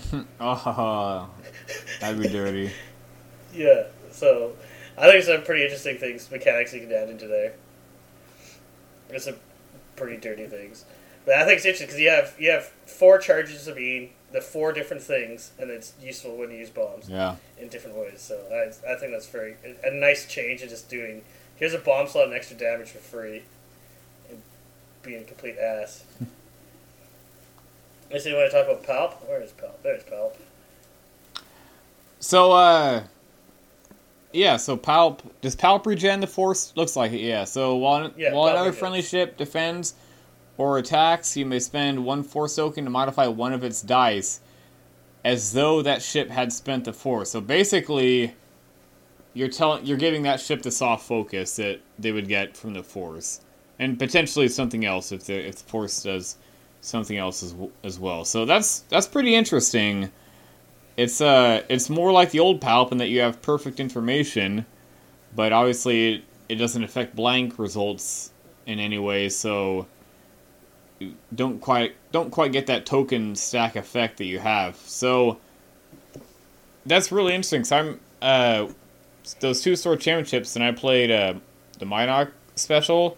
Like I was definitely palping a lot of blanks because usually the first turn with Whisper, when she doesn't have uh, FCS rolled up, usually I'd I'd call palp on that first shot if I knew she was probably going to be safe and maximize offense. Uh, same thing with Omega Leader because you don't want to spend the lock right, so palp the blank, change it to a crit. So that definitely is going to be a huge effect for the aces. So I'm really interested to see what because you know you know there's going to be guys out there that are still going to try to make the old palp aces work. So it's going to be interesting to see what people go for. I, I would I would put money on on one specifically. so, um, uh, so the the way I kind of look at it, um, if you really think back to you know kind of the the heydays of uh, you know Blair, I know this might be a trigger word for you, but but Attanni, right, right, um, where you got the uh, the the focus passing, right. Essentially, this is kind of what Palp does now. It you know it's basically passing one focus token at yeah, will when it kind of gets called, right? So um, I don't think it's going to be super problematic. I think it's going to be strong, but I don't think it's going to break anything. Um, and again, from a cost standpoint, they'll probably just to err on the side of caution, they might start with a Palpatine charge or you know cost squad point cost pretty high, and it might actually be one that gets reduced. Um, that's what I would kind of think happens. So it'll still be a strong card, and I think they'll they'll find a way to balance it cost wise. But it might start off on the high end, and then Duncan will do little dances as they keep reducing its cost points. Uh, one thing with the Palpatine this is plus one force. No, right now we don't know any ships that it has can carry him and already has pre-built force into it. If there's somehow turns out to be a lambda shuttle that has a force power or force built into its um, card, would Pa- would you could use Pa- the extra charges on that card with Palpatine? So because he adds plus one. So let's say you had two force on a shuttle. and You add Palpatine to it, so you have three force. Could you use Palpatine three times then in a round? The, Ooh. Theoretically, yes, but here's here's the thing: if if you think about Force users in the in the universe, right? You've got Luke and you've got Vader, which we know. Uh, the Inquisitors and the Grand Inquisitor. Um, you maybe, I mean, this is just speculation. You might have Leia with a soft for- force ability of some kind, maybe just resistance Leia. Um, you've got, uh, uh, let's see, I'm blanking on maybe one other. Oh, Asajj. Asajj is the uh, the scum force user, right? Yeah. Um, yeah. But that's about it, right? So I don't necessarily think you're going to see a whole lot of force abilities running rampant in the game, especially when it talks about a ship that can generate force as a pilot of someone who's going to be bringing Palpatine as crew. So Yeah, I don't see it as a possibility. In the future, maybe, as something. Uh, yeah, I, I guess I was even thinking the way they built this into the force mechanic. I don't even think you're going to see that, right? Like, who is in the universe that's going to have force powers that's going to be piloting a shuttle, right? Like, is Vader, is Vader ever going to hop in the pilot seat of a shuttle? You- You'd be quite surprised. No. um, I, I mean, that's Uh, that's kind of thing because it's got to be Empire too, right? Because it's got to be It does have to be uh, You know. Imperial, yeah. so. Well, I have a feeling there's going to be out out of the box. Carter Jackson would probably be a Force user, and that's how he uses his ability. He was he is the the, the Royal Guard uh, or the leader of the Royal Guard, the Emperor's Royal Guard, and took over after Palpatine died. He is a Sith, not Lord, Yep. but he was a Sith. Yeah, no, I, I, I get that, and if he's in, a, in an if he's in an interceptor still, then maybe that'll be an interceptor that has a force charge, um, which which Yeah. could be interesting. Um, but uh, if he is changed over to a like, let's say worst case scenario, he's now a lambda pilot because reasons they want Carter Jackson Yeah. in a lambda. Um, he's gonna be pretty high initiative, I would think, but I mean, who knows? I mean, they might go low initiative with it. But if you have two charges on Palpatine, is that really that big of a deal? I mean, if you pay Well, if you pay for it, is it really that game breaking? Because it's only affecting no, it can still be limited to maybe like you can still maybe only recharge one per round. So yeah, for one turn you get to use two of them, and then you don't get to use two of them until you spend one turn of recharging. Yeah, so I, I don't necessarily think it's it's that big, even if you have that magical unicorn scenario where Carnor Jax is piloting a Lambda shuttle and you got Palpatine riding in the back, you know, in the in the hot tub, and yeah, you know you've got the the Force tokens that you can just kind of pass around. But um, yeah. I don't think that's a thing, but just like I know there's a lot of pilots. This is going into like the EU and the I guess Legends now. Like there's some weird pilots that you'd want to think like right now the Colonel the current shuttle pilots. I believe Colonel Jendon is actually the leader of Onyx Squadron, so he's supposed to be flying an anti defender. He flies a shuttle. that's that's good call. Yeah, the uh, it, it'll be interesting to see. There's a lot of random pilots. Yep, that, it'll be interesting to see where they actually move some of those weird pilots. Like, for example, uh, Thane Kyrell. Uh, you know, Lost Stars is one of my favorite uh, Star Wars books. If anyone hasn't read it, highly recommended. Go go find it and read it. Um, but but Thane Kyrell, like in the X-wing in the in the novel, he was an absolute badass. Um, and then we see him join 1.0 in an arc, and it's like, wait, what? He never even touched an arc. Like this is dumb. Like I applaud the effort of getting him into the into the game, right? Like full effort. Good jo- good job FFG. You know, picking up that guy from the extended universe. But he should have been an X-wing pilot. It's glad I'm glad to see he's in, in an X-wing in 2.0. Um, He's I'm interested. a PS5. Yes, X-Wing, which. I don't necessarily have a problem with because in the in the novel he was an he was an absolute boss. Um, Ciena, I I'm interested to see how they translate her into a pilot. Like we already talked about her crew card. Is she going to be in an interceptor? Is she going to be in a in a Tie fighter? Well, I mean, I guess we'll we'll have to wait and see. But that's another one that's kind of interesting. Um, so th- that's just kind of kind of cool to see where they'll actually place legit pilots. I'm wondering if we see Corran Horn as an X-wing pilot. Uh, Yeah, there's, there's a huge. Well, like they have put Garven Dreis in, a In- Arc One set. Yeah, like I would think you're gonna you're gonna move Tycho and uh, uh, Corran into X-wing options, and if you put Corran from if same let's say same ability, same initiative, everything, P or you know initiative five Corran in an X-wing, same ability, is that bad? I don't think so. I don't think it really no, changes I much, think it's fine. right? Yeah. I think it's fine. I think it's fine. Yeah, I think it's fine. So um, I think that'd be cool. Just give you options, different ships to put the same pilots in, and, and see where the chips fall. Yeah. Um, Yeah. Yeah, I would like to see interesting. I want to see Maarek Stele in every ship possible, and and and Keyan Farlander in his Y-wing. Yeah, yeah, and I, I'm actually banking that we see that because I mean we already saw Norra in a Y-wing already, so Um, I'm thinking they're going to do that. They're going to leverage those known pilots that are flexible. They'll, you know, they'll put them in those different chip options. Um, I mean, it, will be odd to see if they put Wedge in a Y wing or you know, I think he did a B wing once or something like that. But I mean, if they do, I guess whatever. Uh, but uh, I, I, would doubt they do. They're probably going to keep Wedge in an X-wing. But uh, I guess yeah, we'll that's see. what he's known for. He always went back to T65. That was a shit. Yeah, yeah. So um, I I did want to talk about uh, the the YV a, a little bit because um, there's a couple things that I, I am actually really intrigued by for the 2.0 YV. Um, so I mean, just to start off, I mean, a lot of people were talking about you know Moralo. Um, so his ability, if, if you haven't seen it, he's got two charges on his ability.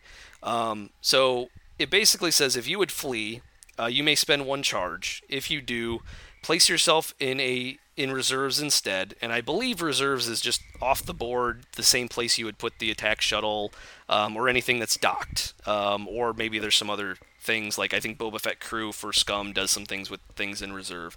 Um, at the start of the next planning phase, place yourself within range one of the edge of the play area that you fled from. So, of course, a lot of people were thinking, well, hey, if you go off on one corner of the board, maybe even turn one or turn two, can you immediately put yourself right in range one behind uh, your opponent or flanking your opponent? Technically, yes, but you're in a YV. Is that really that big of a deal? Well, depends on where your de- opponent deploys, right? If they're stupid and they try and joust the stupid YV, knowing that you're with Moralo and he can just fly off and then show up behind you, well, then you probably deserve to get flanked by the YV. um, so I'm not necessarily really that worried about it. I think it's actually a cool, clever ability, and I applaud Frank for coming up with it because he's taking credit for it.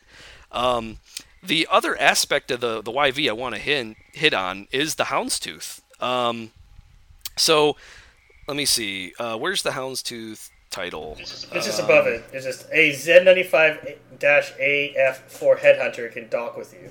So that's any Z95. Yes, so that could be N'Dru. Uh, that could be. Uh, I'm blanking on the other name. Headhunter Cato Lechos. Yeah, Lechos. Yeah, if, Lechos. if if you want to, I'm thinking N'Dru personally because that dude is super fun in 1.0. It's one of my favorite 25 point ships to put a lone wolf on him and a cluster missile and guidance chips, and then just start yelling it, "Come at me, bro!" and have that eight dice attack get off, which is kind of crazy. But anyways, yeah, putting any headhunter on this ship docked, um, and the docking mechanism, from what I can understand, is for the Houndstooth title would be treated just like you would treat the attack shuttle for the Ghost. Um, and then the only reason it would be treated differently is the Nashtah pup itself uh, yeah, the Nashtah pup has the emergency deployment yep. built into it. Yeah, so that's only on the explosion uh, or removal of the uh, um, uh, Moralo. Um, or the YV. Uh, I was getting to the combination of this with Moralo, for example. Um, then you can deploy the the Nashtah pup. So my question was, uh, can you give the Houndstooth title to Moralo, uh, put the Nashtah pup on there, fly off the board early on. When you do, deploy the Nashtah pup, and then put you know the YV on the other side of the board edge or whatever the next turn. I don't know if it's good, but it seems like an interesting option to, to play around with. Um, now, again, the Nashtah pup. I think the only benefit of doing the Nashtah pup as the headhunter, as opposed to another named headhunter, is you probably get a significant cost reduction because you're only able to deploy this on emergency eject. So, you know, maybe it is the half point equivalent of a headhunter or something, right? Um, and I'm pretty sure emergency deployment, you're probably going to have to take that bit of damage as it comes out. So you maybe lose a hit point on it when it does so. So um, I guess we'll see. We don't know what emergency deployment technically means uh, in 2.0. Um, but I, I just kind of applaud it because I think you're actually going to see the Houndstooth title used um, on some of these YVs. Because uh, I think the, the dial got a little bit of a buff too, uh, if I remember right. Um, let me see if I can scroll up for it. Um, uh, here it is. It got no, it's exactly the same, I believe. Oh, uh, yeah, it's the same. Maybe the three straight being blue. I think that's a little bit. No, it, it was had that. Did that before. did that before? Okay. Um, yeah. Did it have the four straight?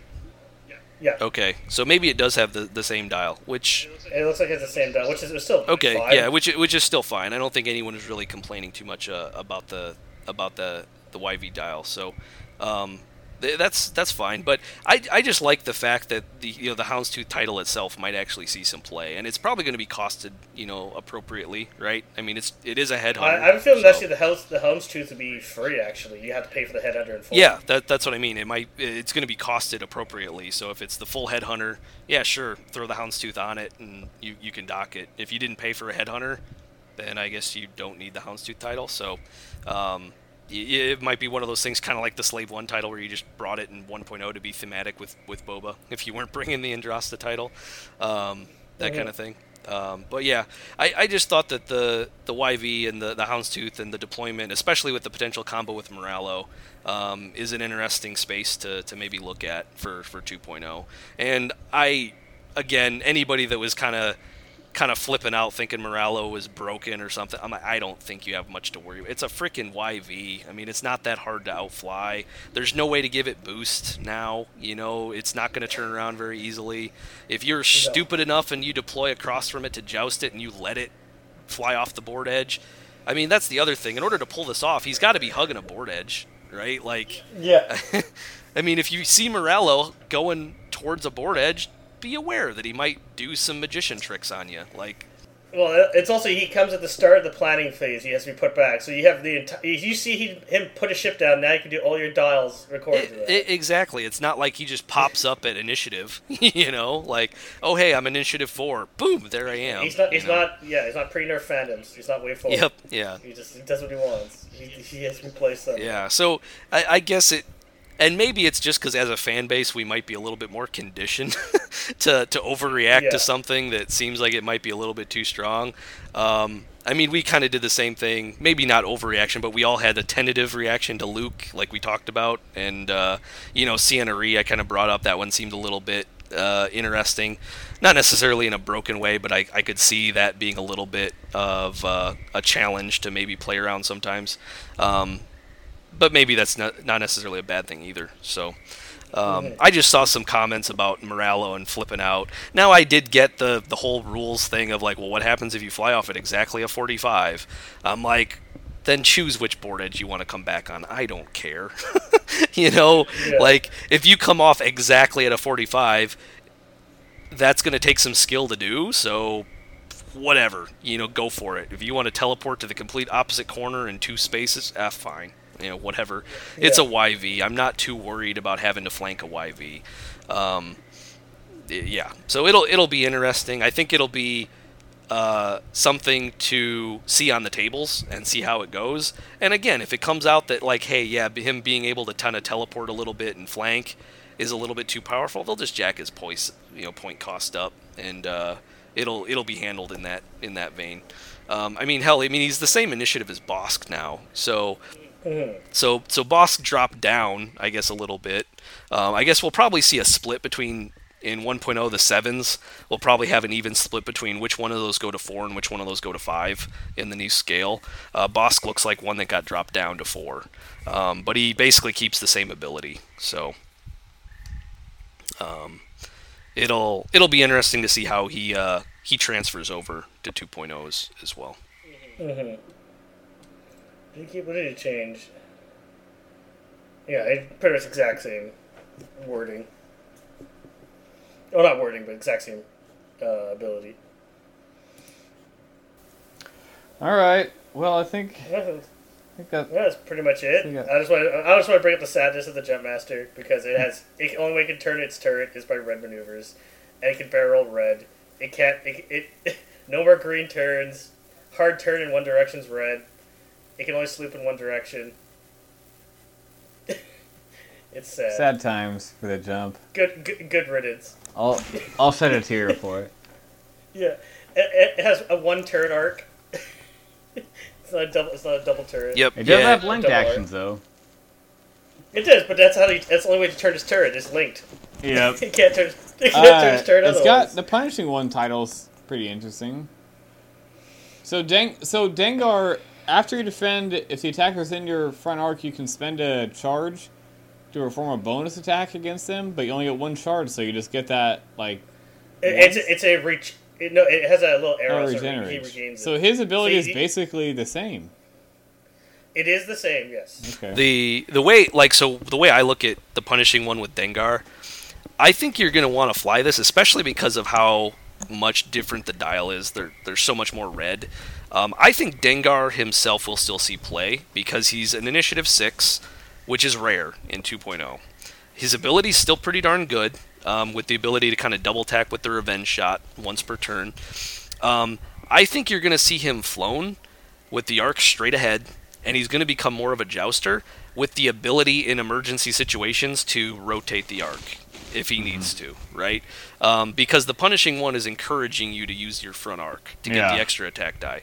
So I think you're really going to see the Jumpmaster flown. At least Dengar specifically, he's going to be flown with that arc pointing forward, like he's a traditional ship, like an IG or whatever big base ship that has a front arc, like a Lambda or whatever and then he just has the ability to point that arc in different ways if he plans ahead of time. Because if he rotates the arc, like Calen said, that gives him a stress token, which means now so much of his dial is completely turned off because he's going to be stressed. he- he's no more hard one greens. Like he's de-stressing going uh, one two three forward or one two three bank left. Yep. And that is it. Yep. There's no more. Yeah, so there's plenty of counterplay here, right? So um, I think it'll be an interesting ship. Um, I think because of how much it got hit on the dial side, it might be costed, you know, uh, more uh, conservatively. Um, It might keep, its 25 point cost base. yeah, and you might see the torpedo slots coming back because if the dial I is believe it's already mentioned that, or is rumored that their torpedoes coming back because they, they since they're so much weaker, they can't line up the torpedo shots with a barrel and all the other things with the combined. They still don't have an astromech slot. Only the punishing one does. Yep. Yeah, and I, I think that's probably fair. And it's not going to have like double torpedoes or whatever. I mean, torpedoes now have charges on them, so they'll have multiple shots. But um, yeah, I mean, uh, we'll see how it goes. But they again, they can always adjust things with cost. And at the heart of the ship, that dial really does hurt it a lot. So I don't think you're going to see them go out of control. And for those that do fly them, like I mean, obviously Marcel, I'm sure he's going to try and try and make him work, right? He'll probably find ways to, to make him work and, and fly well because Marcel's great and he'll figure out ways to when to move the arc, when Oh, Well, did we lose Will? oh, Well- we lost Will. Oh, am I back? Oh, there, Will. there you go. Okay. I think I might have just happened to hit hit the uh, mute on my thing. So I don't know what I was what I was on, but basically I think the Jumpmaster, yeah, the the dial hurt it enough that I don't think we're going to see it run rampant anymore. I don't think it's gonna be the blocker it was before. No. It Def is Can't just a lot more difficult. yeah. Can't hard turn barrel, a hard turn barrel. Like no. It can to the left once. I mean, expert expert handling as a, a talent, or I guess the, the what they're calling the new EPTs to make the barrel, barrel roll white, like on Yeah. Dengar, might be pretty Yeah. solid, right? Yeah, it might be. Yeah. it might be. But it, it's only going to be limited to like a Dengar or maybe Tel or something. You know, like they're going to have to be the elite ti- elite pilots to make it white. So you can't. Yeah, but we don't. I don't think the Contracted Scouts can have a talent. slot No, to definitely definitely not. I don't think you're going to see generics with talent slots uh, very often. All right. Well, thanks for coming on, guys. Thanks for listening, everyone. Uh, according to Ricky, who his word is basically shit at this point, we're gonna record next week, and I assume we're just gonna talk about more 2.0. So potentially be on the lookout for that. But uh, other than that, I think uh, think that's it. Oh, I got one shout out. So Calen and I are going to. There's a system open in Seattle. Uh, in June, Calen, June 16th. Yeah. No, June 23rd, 23rd, 24th. 24th. And we got a house in Seattle, and we still got tons of room. So if anyone's thinking about coming out, you're on the fence. Uh, feel free. It's super cheap. It's only going to cost like 30 bucks a night to stay at the house, have your own bed. Looks looks like a pretty nice house to me, Calen. So Yeah, it's you probably have to share. It. Well, it does look a nice house, but it's like yeah, there's room for ten, I think. Yeah. I think it's a lot of it's like there's probably two to three beds per room, but whatever. It's a bed. yeah, Uh, there will be we'll have vehicles, so I don't think as long as you can get there, we're gonna have be moving people to park at the uh, venue Yeah. anyway. So you won't have to pay for an Uber or parking or anything. So, but there's only like five of us right now.